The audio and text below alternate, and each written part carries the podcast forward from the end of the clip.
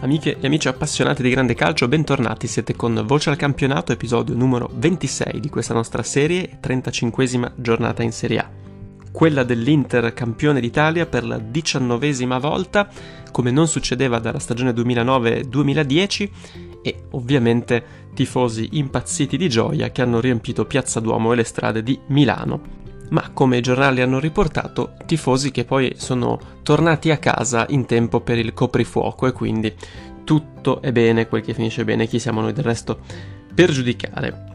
Momento dell'apoteosi per l'Inter di Conte, una squadra capace di vincere 13 partite consecutive in casa, non perde da un intero girone e nel 2021 ha ottenuto il 75% di successi e eh, alla guida tecnica un condottiero vincente. Infatti Conte centra in questa 35esima giornata la sua presenza in panchina in Serie A numero 200 ed è il primo allenatore a vincere ben 135 partite su quelle nelle quali si è seduto in panchina.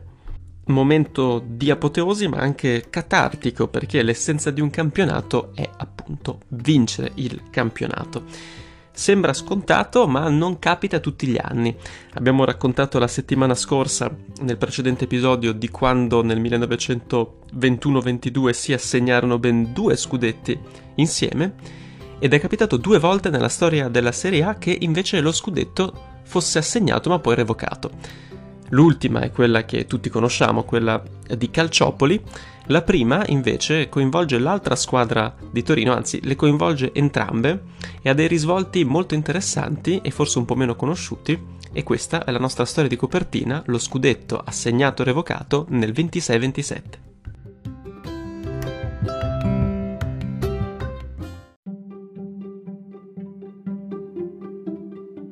Stagione 1926-1927. Il calcio è appena uscito da una stagione piuttosto tribolata, segnata dalle polemiche, soprattutto contro gli arbitri, ma non solo. E c'è bisogno di una riforma, e la riforma passa per la cosiddetta Carta di Viareggio. Essa innanzitutto rinnova la governance degli arbitri, cercando di professionalizzare il ruolo del giudice di gara e poi introduce una distinzione tra calciatori dilettanti e non dilettanti. Ancora non si dice calciatori professionisti, ma di fatto è il modo per ufficializzare qualcosa che già avviene nella pratica, ovvero il fatto che i calciatori siano dei veri lavoratori e possano essere acquistati. Di fatto è la prima ufficializzazione del calciomercato.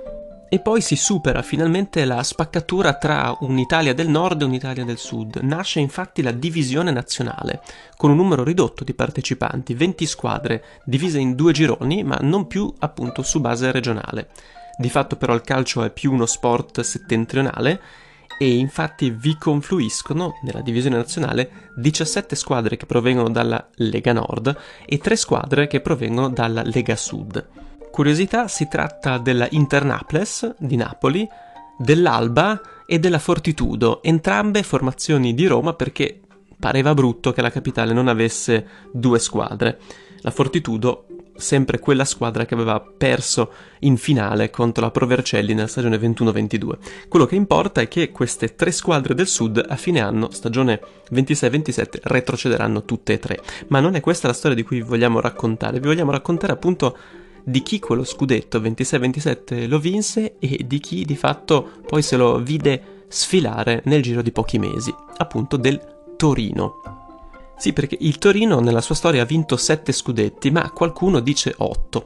E infatti il primo della sua storia fu al termine di una stagione non chiarissima, quella che vi stiamo raccontando. Dicevamo due gironi da 10 squadre ciascuno, la formula è le prime tre classificate di ognuno dei due gironi vanno alla fase finale. E queste squadre sono la Juve, l'Inter e il Genoa in un girone, il Torino, il Bologna e il Milan nell'altro, insomma i sei squadroni dell'epoca. Col passare delle partite si capisce che le squadre pretendenti al titolo sono in realtà soltanto tre, il Torino, il Bologna e la Juventus.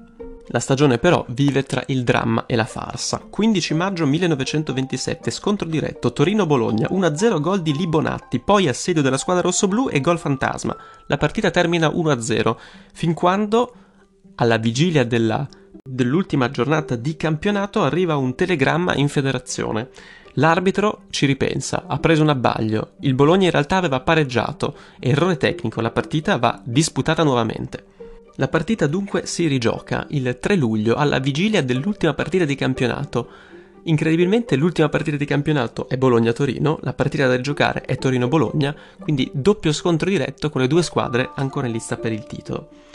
Si rigioca, rivince il Torino 1-0 gol su rigore del terzino Balacic. Apriamo una parentesi, anche quest'anno il Torino eh, giocherà una partita molto importante alla sua penultima di campionato contro la Lazio, una partita di recupero. Quest'anno non si gioca lo scudetto, ma una buona fetta di salvezza. Vinto lo spareggio contro il Bologna, al Torino non resta che festeggiare il suo primo scudetto.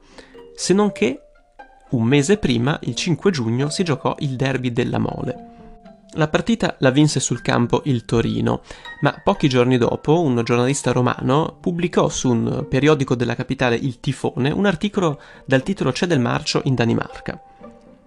L'articolo ricostruisce una presunta litigata avvenuta in una camera d'albergo in piazza Madonna degli Angeli, dietro Porta Nuova, nel quale il giornalista soggiornava e vi soggiornava anche un difensore della Juventus, il fortissimo terzino Allemandi.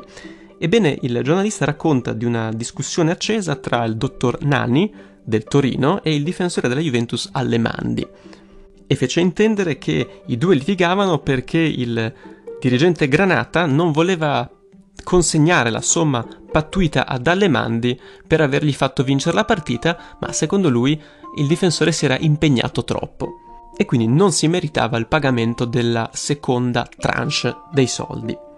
Ricostruzione che ad oggi può sembrare fantasiosa, fatto sta che la FIGC apre un'inchiesta e il presidente della FIGC, Arpinati, che era podestà di Bologna vice segretario del Partito Nazionale Fascista, eh, vuole vederci chiaro e dall'inchiesta succede che i fatti vengono sostanzialmente confermati. Il dirigente del Torino è reo confesso, il povero Allemandi viene squalificato a vita. La decisione viene ufficializzata nel novembre successivo al Torino viene tolto lo scudetto, alle Mandi squalificato a vita, in realtà viene squalificato soltanto per un anno e diventerà anche campione del mondo con l'Italia del 1934. E lo scudetto però non viene assegnato alla squadra seconda classificata, il Bologna, anche perché Arpinati aveva trasferito proprio a Bologna la federazione e quindi lo si sarebbe accusato probabilmente di partigianeria verso la sua squadra del cuore. E cento anni dopo si sta ancora parlando di questo scudetto con Urbano Cairo che lo rivendica per il Torino e quest'estate, l'estate 2021, si attende un'ulteriore pronuncia da parte della giustizia sportiva. Noi intanto torniamo ai giorni nostri e ci godiamo lo scudetto, quello vero, quello dell'Inter.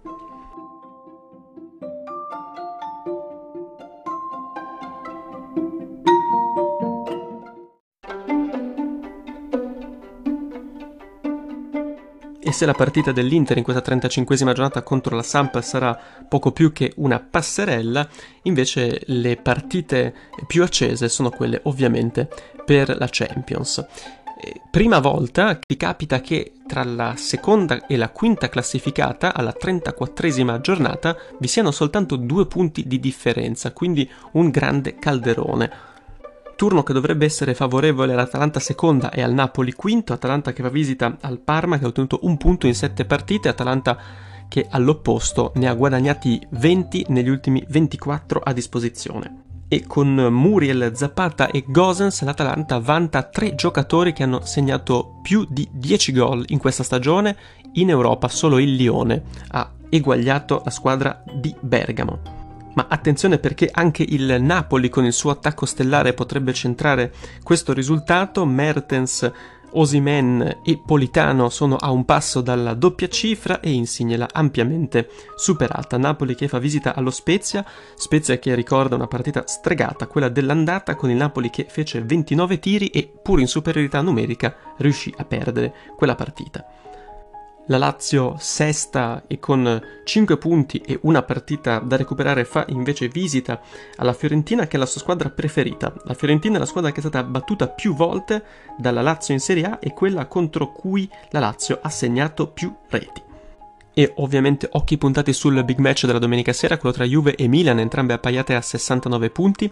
Juve che viene da 9 successi consecutivi interni contro il Milan in campionato, ma Milan davvero ostico, soprattutto quando gioca lontano da eh, Milano.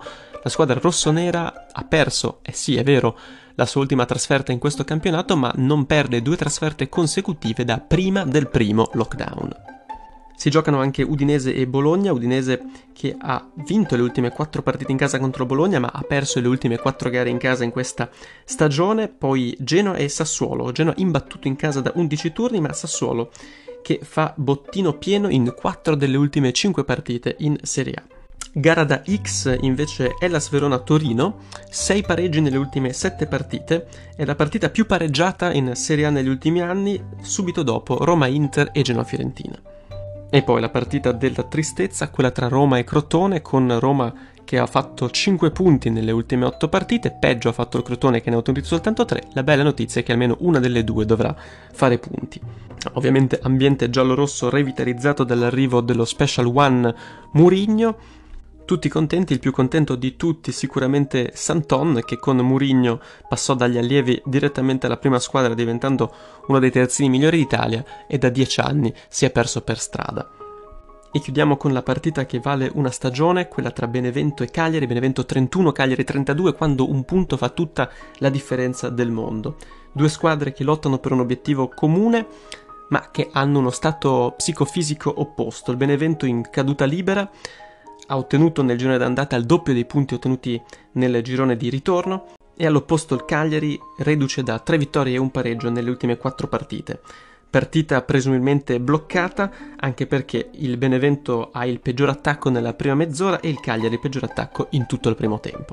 Dalla passerella dell'Inter al cardiopalma di Benevento Cagliari, qui passano le emozioni del campionato. E allora godiamoci questa giornata e alla prossima.